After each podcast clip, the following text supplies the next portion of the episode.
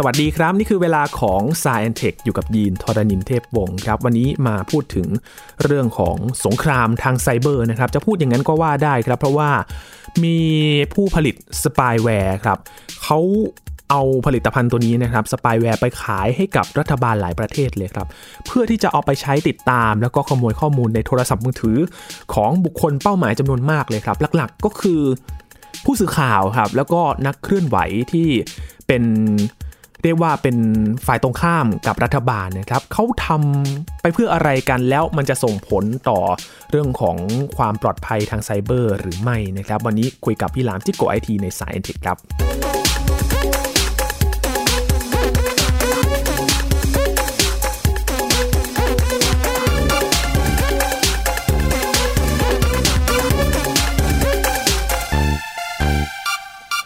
ขั้นที่ทางรายงานข่าวนะครับเขาอ้างว่ารัฐบาลบางประเทศเนี่ยเขาซื้อสปายแวร์เนี่ยแหละครับเอามาใช้เพื่อที่จะเอาไปแฝงตัวในโทรศัพท์มือถือครับไปขโมยข้อมูลการคุยโทรศัพท์กับนักข่าวที่เชื่อว่าจะรายงานข่าวในการเปิดโปงรัฐบาลประเทศเขานะครับ แล้วเรื่องนี้ก็ถูกมารายงานในสำนักข่าวต่างประเทศครับ เมื่อ สปายแวร์มาเป็นเครื่องมือที่จะไปตามตัวถึงขั้นเอาไปตามตัวผู้สื่อข่าวเพื่อที่จะเกิดการสังหารกันเกิดขึ้นนะครับ มันจะเกิดอะไรขึ้นเกี่ยวกับความมั่นคงปลอดภัยแล้ว มันจะกระทบเรื่องของสิทธิเสรีภาพยังไงบ้างนะครับ วันนี้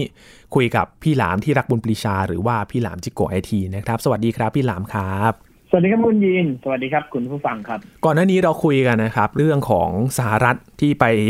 จับมือกับชาติพันธมิตรเพื่อที่จะกล่าวหาว่าจีนเนี่ยไปแฮ็กในระบบของ Microsoft นะครับ ที่ครับมาโจมตีความมั่นคงปลอดภัยหรือเปล่า ซึ่งจริง ๆ แล้วเราก็ไม่รู้นะครับว่าจีนเนี่ยแฮ็กจริงหรือเปล่า หรือว่าจริง ๆ แล้วเนี่ยใครกันแน่ที่แฮ็กนะครับ อันนั้นเป็นเรื่องระหว่างรัฐบาลกับรัฐบาล ความมั่นคงระหว่างประเทศนะครับ แต่อันนี้ครับเป็นเรื่องของรัฐบาลกับตัวประชาชนหรือว่าเป็นฝั่งที่เรียกว่าเป็นฝั่งตรงข้ามกับรัฐบาลเลยก็ว่าได้นะครับพี่หลามมันถึงขั้นนี้กันแล้วเหรอครับ คือ คือถ้าเราไปพวกตลาดมืดนะครับ พวก dark web เนี่ย เรื่องแบบนี้มีมานานแล้ว เพียงแต่ว่าในตลาดด้านสว่างเนี่ย ที่เราใช้ชีวิตกันอยู่เนี่ย โลกภายนอกเนี่ยฮะที่ไม่ใช่ dark web เนี่ยครับเรื่องเหล่านี้ยังไม่ไม่ได้เป็นที่แพร่หลายมากมายขนาดนั้นนะครับอืมเพราะฉะนั้นมันขึ้นอยู่กับว่ามองจากมุมไหน ถ้ามองจาก dark web นะฮะจากตลาดมืด ก็คือ อ๋อเดี๋ยวนี้ service แบบนี้มันออกสู่โลกภายนอกแล้วนะครับอ่านะฮะซึ่งจริงๆเขาก็มีกันมานานแล้วนะครับ อืมแต่พอเป็นมองจากโลกภายนอกมาเห็นตัวนี้ โอ้ เดี๋ยวนี้มีแบบนี้แล้วเหรออ่า มันเห็นไหมมันมันขึ้นอยู่กับว่าใครมองจากมุมไหนครับ อืมพูดถึงในข่าวนะครับเขาบอกว่าเป็นสปายแวร์ครับ ก็เลยอยากจะให้พี่หลามครับอธิบายหน่อยว่าสปายแวร์เนี่ยมันคืออะไรครับ โอ้ สมัยก่อนเนี่ย ตอนเราใช้กันสักประมาณ Windows 7 เนาะสักครับประมาณสิบปีที่แล้วเนี่ยคำว่าสปายแวร์มันก็มีมาตั้งแต่สมัยนั้นแล้ว แต่ว่ามันไม่ใช่ลักษณะเดียวกันกับแบบนี้ครับสปายแวร์ในอดีตเนี่ย มันก็คือไวรัสชนิดหนึ่งที่ถูกเขียนขึ้นมา เพื่อที่จะเหน็บมาตามเว็บสคริปต์ เหน็บมาตามไฟล์ดาวน์โหลดเหน็บมาตามซอฟต์แวร์เถื่อนเหน็บมาตามเพลง MP3 ครับ จะเป็นไฟล์ขนาดเล็กๆ มีขนาดไม่เกิน 30K 50K ซึ่งมันสามารถแทรกและผสมเข้าไปในขบวนการไหนก็ได้อืมที่จะส่งไปถึงคนต่างๆ ทั่วโลกได้ครับเจ้าพวกสปายแวร์พวกนี้เนี่ยมันก็คือโปรแกรมขนาดเล็กครับ ที่ถูกติดตั้งเข้าไป แอบติดตั้งเข้าไปในเครื่อง ซึ่งครับสมัยนั้นเนี่ยอย่าง Windows 7 Windows XP นะฮะ ชุดนี้เนี่ย ความสามารถหรือว่าการรักษาความปลอดภัยมันยังน้อยอยู่นะฮะถ้าเทียบกับสมัยนี้นะคครัรับบโปรแกรมพวกนี้ถูกติดตั้งเข้าไปก็จะไปดูว่าเครื่องเรามีช่องโหว่ตรงไหนบ้าง เช่นอ่ามี I/O port ตรงไหนที่สามารถ ส่งสัญญาณข้อมูลวิ่งผ่านอินเทอร์เน็ตได้โดยที่เราไม่รู้ตัวบ้างอะไรนะฮะก็ใช้เครื่องนี้เป็นเครื่อง spam mail ได้ไหม หรือใช้เครื่องนี้ไปเรียกอ่าไวรัสชนิดอื่น ๆ เข้ามาเสริมกำลังในเครื่องเราใช่ไหมฮะครับก็ไปเรียกโทรจันมาขโมยข้อมูลไอตัวนี้ก็ไปเรียก adware เข้ามาก็ได้ ไปเรียกพวกโฆษณา pop-up นะพวกโฆษณาเว็บไซต์การพนันเว็บไซต์โป้นะฮะหนังโป้อืมอะไรเงี้ยก็ยิงเข้ามาก็ได้ครับ สมัยก่อนเนี่ยสปายแวร์คือแบบนี้นะฮะอืมมันเป็นไวรัสที่ไม่ได้ทำร้ายเครื่องเราให้เราใช้งานไม่ได้แต่มันมา มันมาสอดส่องแล้วหาจุดอ่อนเรา แล้วมันก็ดึงเอาสิ่งไม่ดีมาอยู่ในเครื่องเราเพิ่มเติม ครับ แต่พอเป็นปัจจุบันสปายแวร์มันไม่ได้เป็นแบบนั้นแล้วครับอืมคำว่าสปายแวร์ในปัจจุบันเนี่ย มันหมายถึงแอปที่สอดแนมข้อมูล ครับ เป็นโปรแกรมที่มีขนาดใหญ่ขึ้นมาหน่อย แต่มีความสามารถมากขึ้น สามารถขโมยข้อมูลหรือว่าติดตามสอดแนมคนคนหนึ่งที่เราต้องการได้นะฮะอย่างตัวในข่าวเนี่ย ตอนนี้เรากำลังพูดถึงเจ้าตัวเพก a ซัสใช่ไหมฮะครับที่ที่เป็นข่าวอยู่ตอนนี้นะฮะเห็นบอกว่ามาจากประเทศอะไรนะครับ คุณยิน อิสราเอลครับ เป็นบริษัทชื่อว่า NSO ครับ ครับผม หลายคนอาจจะแปลกใจบอกโอ้โหซอฟต์แวร์ระดับนี้มาจากอิสราเอลเหรอครับ อันดับแรกผมต้องอธิบายให้คุณผู้ชมเข้าใจก่อนว่า ประเทศอิสราเอลเนี่ยเป็นประเทศที่มีนวัตกรรมสูงกว่าหลาย ๆ ประเทศใหญ่ ๆ ในยุโรปนะครับโอ้อิสราเอลเนี่ย ถ้าเราไปไล่ประวัติกันจริง ๆ แล้วเนี่ยนะฮะหลายคนอาจจะทราบดีอย่างคนในวงการเครื่องเสียงเนี่ยจะรู้ว่าลำโพงที่ดีที่สุดในโลกผลิตจากคนอิสราเอลอืม นะฮะครับระบบถุงลม ระบบถุงลมที่เป็นโชคอัพของรถยนต์ ถ้าคนในวงการรถยนต์ไปถามว่า ถุงลมที่ดีที่สุดในโลกมาจากไหน มาจากอิสราเอลครับ โอ้ไม่ธรรมดาเลยนะครับ ประเทศนี้ ใช่ไหมฮะ สมัยก่อนเนี่ยเราเราขับรถติดแก๊สกันติดตั้งแก๊สกัน ใช่ไหมฮะครับหม้อต้มแก๊สที่มีคุณภาพดีที่สุดในโลกของอิสราเอลครับ เพราะฉะนั้นพอบอกว่าไอ้ซอฟต์แวร์เพก a ซัสนี่มาจากอิสราเอลนะ ผมไม่แปลกใจเลย เพราะว่าอืมอิสราเอลเนี่ยมันเป็นแหล่งของนวัตกรรมของโลกนี้โดยแท้ครับแล้วที่นะอิสราเอลเนี่ยแล้วคนที่นู่นเนี่ยเห็นว่ามีสตาร์ทอัพมากเลยใช่ไหมครับ พี่หลามบริษัทสตาร์ทอัพที่มีนั่นเยอะมีเยอะเป็นอันดับสองรองจาก Silicon Valley ครับ โอ้เหนือกว่าอะไรนะ ในอินเดียอะไรนะ ที่เป็น Silicon Valley สองในอินเดีย เหนือกว่าอีกครับ โอ้นะฮะเพราะฉะนั้นอิสราเอลเป็นประเทศที่มีศักยภาพมากครับ ซอฟต์แวร์เพลงซันตัวนี้เนี่ย เมื่อก่อนมันก็คงอยู่ในตลาดมืดครับ อย่างพวก dark web นะฮะพวกนี้ก็คงไปให้บริการคนนู้นคนนี้แล้วพัฒนามามากมายจนขนาดนี้แล้ว ถึงเวลาเนี่ยก็คงอยากจะเปิดตัวสู่โลกภายนอกก็เปิดตัวออกมานะครับ ซอฟต์แวร์พวกนี้ทำอะไร อันดับแรกคือมันเปรียบเสมือนไวรัสชนิดหนึ่งครับ ที่มันสามารถแทรกซึมเข้าไปในเครื่องเราได้ จากหลาย ๆ ทาง พวกนี้จะมีความสามารถในการเข้ามาอยู่ในเครื่องเราได้เนี่ย หลายวิธีมาก ๆ จะด้วยการดาวน์โหลด จะด้วยการ attach ไฟล์ผ่านหน้าเมลนะฮะหรือการคลิกลิงก์ในเว็บนะฮะซึ่งทุกวันนี้การคลิกลิงก์ในเว็บเนี่ยอันตรายสุดละครับเพราะว่าเบราว์เซอร์เราเนี่ยทุกวันนี้เราเราพัฒนาให้เบราว์เซอร์เราเนี่ยมันมีความสามารถมากขึ้นเรื่อยๆ อืม เวลาเราคลิกลิงก์หนึ่งลิงก์เนี่ยมันดูเหมือนไม่มีอันตรายณครับยินอืมใช่ครับ แต่พอเราคลิกไปปุ๊บเนี่ยไอ้เครื่องเราที่กำลังหมุนหมุนอยู่แล้วกำลังโหลดหน้าเว็บอยู่เนี่ย ตอนนั้นเนี่ยสามารถดาวน์โหลดและติดตั้งอะไรได้เสร็จสับเลยนะครับอืมพอติดตั้งเสร็จเรียบร้อยไอ้ซอฟต์แวร์ตัวนี้เนี่ย มันก็จะอยู่ในเครื่องเรา ซึ่งความสามารถที่มันมีนะครับ สิ่งที่มันทำได้หนึ่งคือมันสามารถดักฟังเราได้ครับ ครับ มันเปิดไมโครโฟน ดักฟังอัดเสียง โอ้เราพูดอะไรมันอัดเสียงได้ครับนะครับ ใช้ไมโครโฟนเราดักฟังเราได้สองมันมี key logger key logger เราพิมพ์ข้อมูลอะไรก็ตามแต่ในหน้าจอเราหรือในเครื่องเรา ครับ ไม่ครัว่าจะเป็นคอมพิวเตอร์หรือมือถือแท็บเล็ตทุกข้อความที่เราพิมพ์ มันจะสามารถดักจับ แล้วก็ก๊อปปี้เอาข้อความนั้นส่งกลับไปให้คนที่ต้องการได้โอ้นะฮะสามมันสามารถเปิดกล้องถ่ายภาพเราได้ด้วย ครับ โดยที่เราไม่รู้ตัวอ้าวโดยที่เราไม่ได้สั่งเลยถ่าวิดีโอ เราไม่ต้องสั่ง ไม่ต้องสั่งครับโอ้ เปิดกล้องถ่ายภาพถ่ายวิดีโอนะครับทำได้ครับสามมันใช้ GPS สะกดรอยตามเราว่าเราเดินทางไปไหนมาบ้างอืมการมีสี่อย่างนี้นะครับ เสียงใช่ไหมฮะเสียงภาพข้อความตำแหน่งสี่อย่างนี้สามารถสอดแนมคนคนหนึ่งได้ทั้งชีวิตเลย รู้เลยว่าคนคนนี้ไปไหนมาบ้าง พูดคุยอะไรกับใครเจอใครบ้างครับมีมีภาพถ่ายเป็นหลักฐาน มีอัดเสียงเป็นหลักฐาน แล้วก็เอาทั้งหมดเนี่ยมาแบล็กเมย์เป็นหลักฐานที่จะมาจัดการเอาไปปฏิบัติการต่างๆ ได้หมดเลยขึ้นอยู่กับวัตถุประสงค์ของคนที่ต้องการทำโอ้โหตรงกับรายงานข่าวเลยนะครับ พี่หลามที่เขาครับระบุว่า Pegasus เนี่ย ติดตั้งได้ทั้ง iOS และ Android ด้วย แล้วก็โอ้โหสามารถดึงข้อความ ภาพครับอีเมล บันทึกการโทร แล้วก็เปิดใช้ไมโครโฟนอย่างลับๆ ตรงกับที่พี่หลามบอกเลยครับ เหมือนเป๊ะครับโอ้เหมือนเป๊ะและอีกอย่างหนึ่งอีกอย่างหนึ่งที่ทำได้ครับ พอมันทำได้ขนาดนี้ใช่ไหมครับ ข้อมูลเดิมๆทั้งหมดเนี่ยที่เคยอยู่ในเครื่องเราไม่ว่าจะเป็นภาพในอดีต คลิปวิดีโอในอดีต ข้อมูลในคลาวด์ที่เราเชื่อมโยงอยู่นะฮะหรือไฟล์ต่างๆ ที่เราเคยเก็บไว้ในเครื่อง ตั้งแต่อดีตจนถึงปัจจุบัน มันก็สามารถเข้าถึงได้หมดเลย อืมนะฮะเพราะฉะนั้นทุกอย่างโดนดูดไปได้หมดเลย ครับ เท่ากับว่าถึงแม้ว่าโทรศัพท์สมมุติว่าเราเนี่ยใช้กันมาประมาณ 3 ปีแล้วใช่ไหมครับพี่หลาม แต่ว่าสปายแวร์ครับเนี่ยเพิ่งเข้าไปเมื่อไม่กี่เดือนนั่นเอง สามารถลึกไปถึงข้อมูลที่เราเคยใช้ก่อนหน้านี้ได้เลย ได้ครับ มันตามไปขุดคุยได้หมดเลยโหฟังดูน่ากลัว น่ากลัวมากเลยครับผพอมาถึงตอนนี้เนี่ยอาจจะมีภรรยาหลาย ๆ ท่านบอก ฉันขอซื้อซอฟต์แวร์ตัวนี้ไปติดตามสามีฉันหน่อยได้ไหม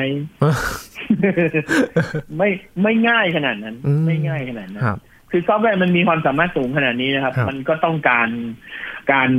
เก็บข้อมูล การมันต้องการเซิร์ฟเวอร์ในการเก็บข้อมูล แล้วก็เซิร์ฟเวอร์ในการสั่งงานของมันเนี่ย ซึ่งมันจะต้องเป็นบริการขนาดใหญ่ครับ เราถึงไม่เจอเอ่อเราคนทั่วๆไปอะเราถึงไม่เจอพฤติกรรมอะไรแบบนี้ว่าไม่มีใครมาปล่อยเปกัสซัสใส่เรา อืมเรื่องแบบนี้มันจะทำได้ก็คือต้องเป็นองค์กรขนาดใหญ่ที่ต้องมีต้นทุนมหาศาลนะครับ มีระบบ service ที่ต้องไปเช่าใช้นะครับ เสร็จแล้ว การที่คุณได้ข้อมูลมาเนี่ย คุณก็ต้องเอาข้อมูลมาเก็บนะฮะปริมาณการการเก็บข้อมูลมันก็มีจำนวนมากครับ มันจึงไม่ใช่อุปกรณ์ที่จะมันจึงไม่ใช่ solution ที่จะสามารถซื้อมาติดตามสามีของใครคนใดคนหนึ่งได้มันทำอย่างนั้นไม่ได้ครับครับ เพราะฉะนั้นคุณสามีทั้งหลายก็สบายใจได้ว่า ภรรยาคุณไม่ซื้อเปกัสซัสมาใช้กับคุณแน่นอน มันไม่คุ้มครับเป็นผู้เชี่ยวชาญขั้นไหนครับ ที่ถึงจะสามารถสร้างไอ้ตัวนี้ขึ้นมาได้ครับพี่หลามไม่ต้องเป็นผู้เชี่ยวชาญครับ คือมันซื้อมาใช้ได้เลย แต่มันต้องใช้งบประมาณในการลงทุนสูงโอ้มันก็ต้องเป็นปฏิบัติการที่ต้องมีความสำคัญมากครับๆถึงจะลงทุนขนาดนั้นได้ถูกไหมฮะอืมครับเออแต่มีรายงานเนี่ยยินก็รู้สึกเอะใจเหมือนกันนะครับ คืออย่างครับก็มีกลุ่มคนกลุ่มหนึ่งนะครับ ที่ เป็นส่วนหนึ่งของหมายเลขโทรศัพท์มีประมาณ 50,000 หมายเลขนะครับ ที่สื่อเขาก็บอกว่าเป็นที่น่าสนใจของลูกค้าของบริษัทนี้นะครับ ซึ่งพอรายงานออกไปทางบริษัทก็ปฏิเสธนะครับ ว่าไม่มีส่วนรู้เห็นกับเรื่องนี้ แต่ว่าจริงๆเนี่ยเพกาซุสเนี่ยมีจุดมุ่งหมายเพื่อให้ใช้กับอาชญากรและก็ผู้ก่อการร้าย และให้บริการแก่หน่วยงานด้านการทหารในการบังคับใช้กฎหมายนะครับ แล้วก็หน่วยงานข่าวกรองจากประเทศที่มีประวัติด้านสิทธิมนุษยชนที่ดีเท่านั้น อืม ใช่ใช่ใช่มันขึ้นอยู่กับว่าใครจะซื้อไปใช้อะครับครับ ของพวกนี้คือถ้าซื้อไปใช้เพื่อเพื่อความมั่นคง มันก็มันก็ให้ผลที่ดีได้ครับแต่ถ้าซื้อไปใช้เพื่อเพื่อการทำร้ายผู้อื่นอะไรมันก็มันแล้วแต่คนจะเป็นเอาไปใช้อะเนาะอืม คือมันสามารถมองได้หลายมุมเลยนะครับ พี่หลามว่า มันเอาไปใช้ในทางที่ดีก็ได้ เอาไปใช้ในทางที่ไม่ดีก็ได้ด้วย ใช่ครับอืมเพราะทุกอย่างเนี่ยมัน โลกเรามันมีเหรียญสองด้านอยู่แล้วครับ คุณยิคงรับเวลาเราพัฒนาสิ่งที่มันปลอดภัยที่สุดขึ้นมาได้เนี่ยในขณะเดียวกันเนี่ยไอสิ่งที่ปลอดภัยที่สุดที่เราคิดขึ้นมาได้ มันก็สามารถเอาไปทำเป็นสิ่งที่มันอันตรายมากที่สุดได้เช่นกัน ครับ มันมันมีบวกกับลบอยู่เสมอ ครับ นะ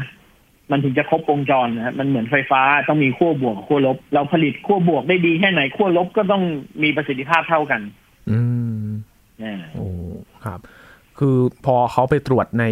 ห้าหมื่นหมายเลขนี้ใช่ไหมครับ ก็มีระบุว่าใน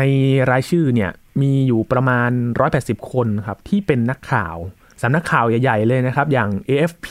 CNN The New York Times Al Jazeera โอ้โหอืมโอ้อันนี้ก็น่าจะเป็นเป้าหมายในเชิงการข่าวครับ ก็คืออยากจะรู้ว่าตอนนี้นักข่าวได้ข่าวอะไรได้ทีมข่าวเนี่ย ไปเจาะเรื่องไหนเป็นพิเศษอะไรเงี้ยคืออยากรู้ความเคลื่อนไหวของวงการข่าวครับนะฮะลักลักษณะแบบนี้ก็น่าจะเป็น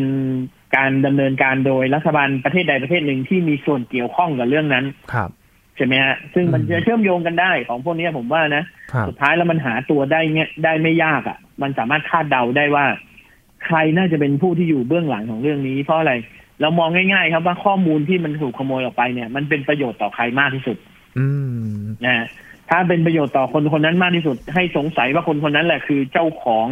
ระบบที่ขโมยข้อมูลนี้นะฮะครับว่าจะเป็นผู้ต้องสงสัยอันดับหนึ่งนะครับ อืมครับแล้วเรื่องนี้นะครับมันก็ไปโยงกับข่าวใหญ่ที่เคยเกิดขึ้นด้วยครับพี่หลามปรากฏว่า คือในรายชื่อเนี่ยก็มีบุคคลที่เขามีความเกี่ยวข้องกับคุณจามาลคาชอกกีครับที่เป็นนักข่าวชาวซาอุดิอาระเบียที่ถูก ลอบสังหารเมื่อไม่กี่ปีก่อนนั่นเองนะครับ มันก็เลยไปโยงว่า เอ๊ะมันจะไปเกี่ยวกับทางรัฐประเทศใดประเทศหนึ่งที่จะไปมุ่งไป จะเรียกว่าปิดปากก็ได้นะครับ เหมือนว่าไปอืมทำอะไรเกี่ยวกับการข่าวหรือเปล่าแบบนี้ครับพี่หลามเป็นไปได้ครับ ก็คือความอันตรายของนักข่าวก็คือ ถ้าไปล่วงรู้ความลับอะไรเข้านะฮะถึงแม้ว่าคุณจะถือความลับนั้นเป็นตัวประกันเอาไว้นะฮะแต่ก็ ถ้าคุณยังไม่ได้เปิดเผยเนี่ย โอกาสที่คุณอาจจะโดนปิดปากก็มีสูงนะฮะครับเพราะฉะนั้นหลาย ๆ ประเทศที่เขากลัวเรื่องพวกนี้เนี่ย มีความลับเยอะแล้วกลัวว่าความลับจะถูกเผยแพร่ออกไปเนี่ยเขาก็ต้องพยายามเสาะแสวงหาที่จะรู้ให้ได้ว่า มีใครที่รู้ความลับเขาบ้าง แล้วเขาจะต้องจัดการใครบ้างเพื่อการควบคุมครับนะฮะเรื่องแบบนี้มีมีทุกทุกซอกทุกมุมของโลกนี้นะ ผมว่ามัน มันไม่ใช่แค่ว่าประเทศโซนใดโซนหนึ่งเท่านั้นครันะบผมว่าประเทศที่ใสสะอาดน่ารักสวยงามอะไรภายนอกอาจจะดูดี แต่เบื้องและเบื้องหลังมันมีอยู่แล้วครับอืมนะไม่ต้องห่วง แม้กระทั่งประเทศไทยเนี่ย ผมว่าก็มีระบบนี้ครับเผลอๆตอนนี้อาจจะมีคนใช้อยู่ก็ได้ในประเทศไทยนะฮะครับเราก็ไม่รู้ว่าเขาใช้กับใครบ้างนะครับ ครับพี่หลามครับเอาจริง ๆ แล้วมันสามารถตรวจสอบได้ไหมครับ หรือว่าระบบแต่ละประเทศเนี่ยเขามีความมั่นคงแข็งแรงพอที่จะตรวจสอบสิ่งต่างๆ เหล่านี้ไหมครับ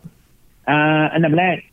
มันขึ้นอยู่กับคนออกแบบครับนะฮะผมเนี่ยยังไม่มีรายละเอียดข้อมูลเกี่ยวกับเพก a ซัสมาก คือถ้าเพก a ซัสมันเป็นระบบที่ดีมากๆนะฮะ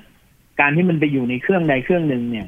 การที่จะตรวจสอบเจอว่ามีการขโมยข้อมูลออกไปได้เนี่ย มันจะเป็นเรื่องที่ยากมาก เพราะว่าถ้าระบบมันดีมากๆ เนี่ย มันจะมีการซ่อนและฝังตัวอยู่ในเครื่อง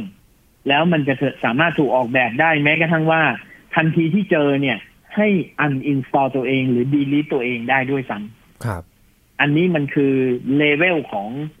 คือซอฟต์แวร์จะถูกจะแพงมันอยู่ตรงนี้นะครับ มันอยู่ที่ว่ามันมันรอบคอบแค่ไหนอะอืมซอฟต์แวร์ที่ดีมากๆเลยเนี่ย มันมันจะสามารถทำลายตัวเองด้วยทันทีที่มันโดนจับได้ครับ นะฮะแล้วมันก็ตัดเส้นทางการส่งข้อมูลทั้งหมดเลยเพื่อไม่ให้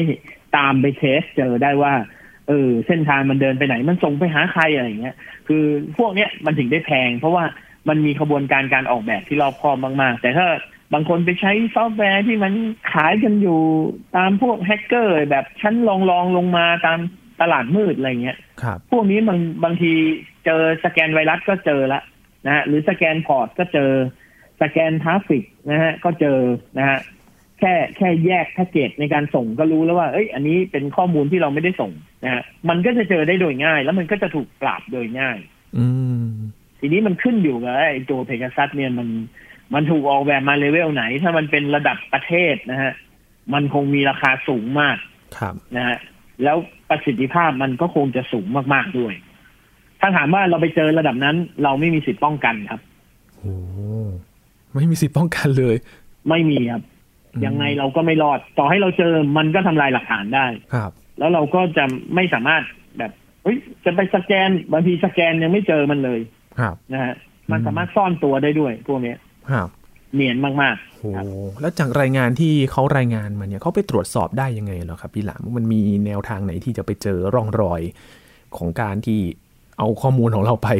ผมว่ามันอาจจะเกิดจากการที่มีการปฏิบัติการที่เกิดขึ้นหลังจากนั้น ครับ เช่นนักข่าวคนหนึ่งอาจจะโดนสะกดรอย หรือโดนโดนอะไรสักอย่างหนึ่งอะอืมโดยที่เขาบอกว่า เอ้ย ข้อมูลนี้มันเป็นข้อมูลที่ส่วนตัวส่วนตัวเขามากเป็นความลับที่เขาเก็บอยู่ แล้วอยู่ดีๆ มีคนอื่นรู้ได้ยังไงอืมคือมันไม่ได้เป็นการจับได้โดยตรง แต่เขาอะโดนพฤติกรรมที่มันฟ้องได้ว่า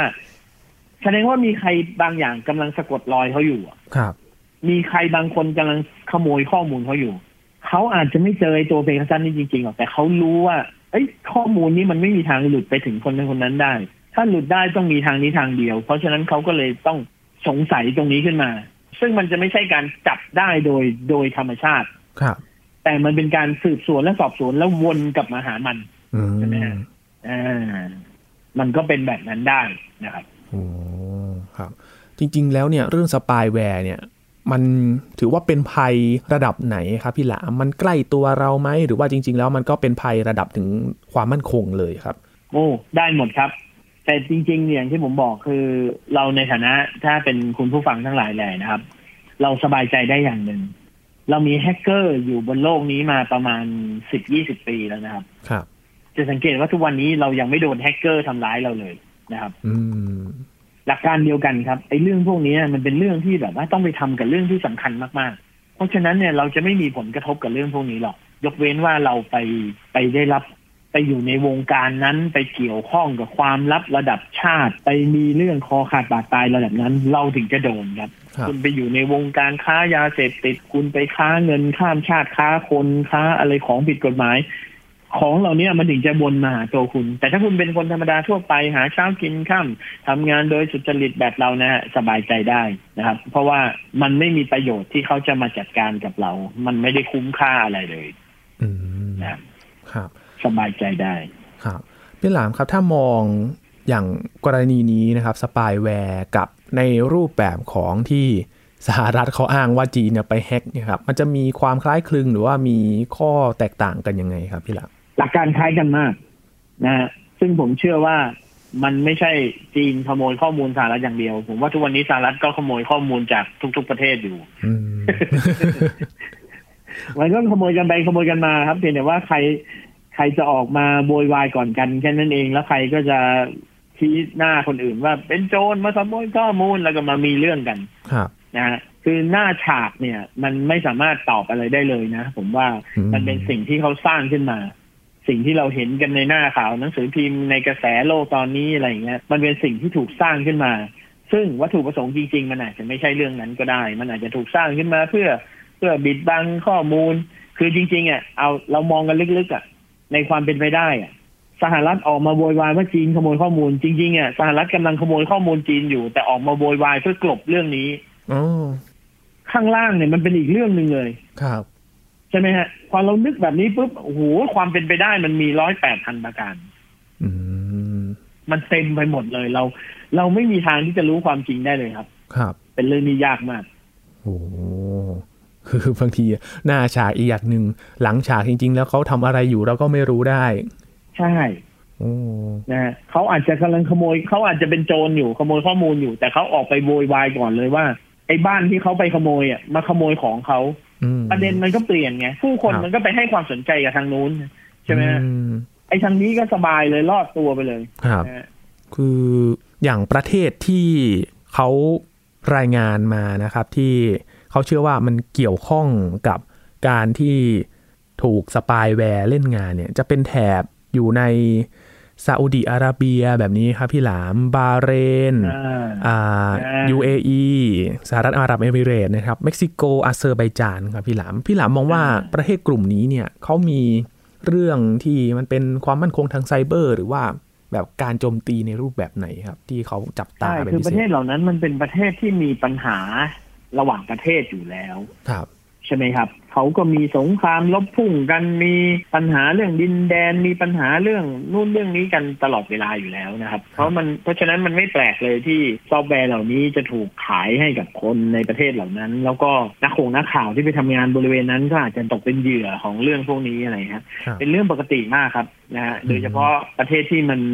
มีความไม่สงบสุขเกิดในประเทศอยู่แล้วนะฮะอย่างประเทศไทยเนี่ยเรายังถือว่า เรายังมีวิกฤตการณ์ในความไม่สงบสุขเนี่ย ไม่สม่ำเสมอนะ เรายังมีเป็นละลอกนะ คือแบบสิบปีเรามีทีหนึ่งครับห้าปีเรามีทีหนึ่งอะไรเงี้ยเรายังถือว่าเป็นประเทศที่มีความสุขโดยรวม มวลรวมของความสงบสุขเนี่ย มันยังมีดีอยู่ ถ้าเราเป็นประเทศที่มันมีปัญหามากขึ้นเรื่อยๆ สักวันหนึ่งไอ้เรื่องพวกนี้มันก็มาถึงตัวเราอยู่ใกล้ๆตัวเราได้สบายๆเลยครับคุณอืดีมนะฮะคือต้องดูว่ากระแสของ แต่ละประเทศเนี่ยเป็นยังไงด้วยใช่ไหมครับ ใช่ครับ อย่างสมัยก่อนเนี่ย คุณยินดูผมเรียนรู้เรื่อง I.O. จากครั้งแรกเนี่ยก็คือเกิดขึ้นที่ไต้หวันครับ แล้วผมก็รู้ว่าจีนนี่มี I.O. ตั้งนานแล้ว อืมหลังจากนั้นสองสามปีเราถึงมาพบค้นพบว่าในประเทศไทยก็มี I.O. อ๋อมันลามมาเรื่อยเรื่องเออเรื่องพวกนี้มันมันจะค่อยๆมา มันจะครับค่อยๆมา นะฮะเดี๋ยวอีกหน่อยเราก็ได้ยิน เอ้ยคนนี้โดนเปกาซัสเอออยู่ในอืมบ้านเราเนี่ยวันนั้นเราก็ร้องอ๋อได้ว่า เออมันมาถึงตัวเราละครับนะฮะเนี่ยโอ้เนี่ยเรื่องพวกนี้มันมันจะค่อยๆมา เพราะว่ามันจะใช้เรียนแบบพฤติกรรมเรียนแบบหรือเป็นปฏิบัติการต่อเนื่อง มันก็จะขยับขยายผลไปเรื่อยๆอะไรอย่างเงี้ยโอ้ผมเคยได้ยินเรื่อง I.O. มาเนี่ยตั้งแต่สามสี่ปีก่อน ตอนนั้นน่ะไปถามใครก็ไม่มีใครรู้เรื่องไม่รู้จักเลยครับพี่หลาม ไม่มีใครรู้จักอื ไม่มีใครรู้จักแต่คนไต้หวันเนี่ยมาเล่าให้ผมฟังบอก โอ้โห การเมืองประเทศเขานะขับเคลื่อนด้วย I.O. เลยคือสามารถโจมตีคนที่ดีมากๆ ให้กลายเป็นคนร้ายคนแย่ไปเลยอะ่ะอืมแล้วก็เปลี่ยนข้างรัฐบาลเปลี่ยนพลิกพักที่จะมาเป็นรัฐบาลอะไรเงี้ย สามารถพลิกการเมืองได้เลยด้วย I.O. ครับ ตอนนั้นผมก็นั่งผมก็นั่งฟังแล้วผมก็ทึ่ง ผมก็แบบว่า เฮ้ยมันมันสามารถทำได้ขนาดนั้นเลยเหรอเออคือเราทึ่งในในพลังที่มันเกิดขึ้นว่าเฮ้ยมันสามารถจ้างคนมารวมกันเป็นจำนวนมากๆ แล้วก็ไปทำสิ่งใดสิ่งหนึ่งเพื่อให้มันเกิดผลกระทบอีกอย่างหนึ่งอะไรเงี้ยโอ้ยมันมันมีขบวนการแบบนั้นด้วยนะฮะก็เหลือเชื่อมากๆนะฮะอืมแล้วก็ไม่น่าเชื่อประเทศไทยก็มี เออตลกดี โอ้โหนะฮะครับ คือแสดงว่ามันยังมีอะไรที่ เราไม่รู้อีกอยู่หรือเปล่าครับพี่หลามในเรื่องของการเอาเทคโนโลยี หรือว่าความมั่นคงทางไซเบอร์มาใช้ในการโจมตีต่างๆ แบบนี้ คุณยินใช้คำนี้ถูกต้องมากครับ ยังมีอะไรอีกมากที่เราไม่รู้ครับผมเคยมีอยู่ช่วงหนึ่งในชีวิตผมผมเคยไปสัมภาษณ์ รองผู้บัญชาการตำรวจแห่งชาตินะครับ ผมเคยไปถามท่านว่าเอ่อตำรวจไทยเนี่ยมีเทคโนโลยีอะไรบ้างในการป้องกันเอ่อในการติดตามผู้ร้ายอะไรเงี้ยหรือว่าในการป้องกันประเทศอะไรเงี้ยครับ ท่านรองผู้บัญชาการบอกว่าอะไรรู้ไหมฮะผมบอกไม่ได้เดี๋ยวโจรรู้ อืมนี่เป็นไงโอ้โห คือทุกอย่างมันเป็นความลับอะมันมันยังมีอะไรอีกเยอะมากที่เราไม่รู้ครับนะไม่ว่าจะเป็นการทหาร การเมือง การป้องกันประเทศในการปฏิบัติการอย่างของตำรวจเจ้าหน้าที่ต่างๆ หรือแม้กระทั่งข้าราชการครับ ถ้าเราไม่ได้อยู่อินไซต์ในนั้น เราไม่ได้ไปสัมผัสเรื่องนั้นเนี่ย เราน้อยมากโอกาสน้อยมากที่เราจะได้รู้ความจริง อืม นะฮะความลับมีอยู่ทุกที่ในโลกครับนะฮะไม่ใช่ความลับไม่มีในโลกใช่ไหมครับพี่หลามความลับไม่น่าจะความลับมีแหละ แต่ความลับไม่น่าจะไม่มีตรงไหนที่ไม่มี มันก็จะเรียกได้ว่าเพื่อความมั่นคงด้วยระดับหนึ่งนะครับ เพื่อที่จะป้องกันตัวเอง แล้วก็อีกอย่างหนึ่งมันก็จะเป็นอีกแนวทางหนึ่งเพื่อสอดแนมแบบนี้ มันก็ กลับไปที่เรื่องที่เราคุยกันตั้งแต่ต้นๆนะครับ มันมีขาวมีดำขึ้นอยู่กับว่าเราจะไปใช้ในแบบไหนนะครับ แล้วมันจะเป็นประโยชน์กับเรายังไงบ้างนั่นเองนะฮะใช่แล้วครับ อืมครับ แต่ว่าเราก็ป้องกันตัวเองครับ แล้วก็รู้ทันเพื่อที่จะรู้ความเคลื่อนไหวว่าในเรื่องของ Cyber Security เนี่ยหรือว่าความปลอดภัยทางไซเบอร์เนี่ยมันมีเรื่องราวอะไรซ่อนอยู่นะครับ วันนี้ขอบคุณพี่หลามมาก ๆ เลยนะครับ ขอบคุณครับ สวัสดีครับ นี่คือ Science Tech ครับ คุณผู้ฟังติดตามรายการก็ได้ที่ www.thaipbspodcast.com นะครับ รวมถึงพอดแคสต์ช่องทางต่าง ๆ ที่คุณกำลังรับฟังเราอยู่ครับ อัปเดตเรื่องวิทยาศาสตร์เทคโนโลยี และนวัตกรรมกับเราได้ที่นี่ทางไทย PBS Podcast ทุกที่ทุกเวลาเลยนะครับ ช่วงนี้ยีนทรณินเทพวงศ์พร้อมกับพี่หลามที่รักบุญปรีชาลาไปก่อนครับ สวัสดีครับ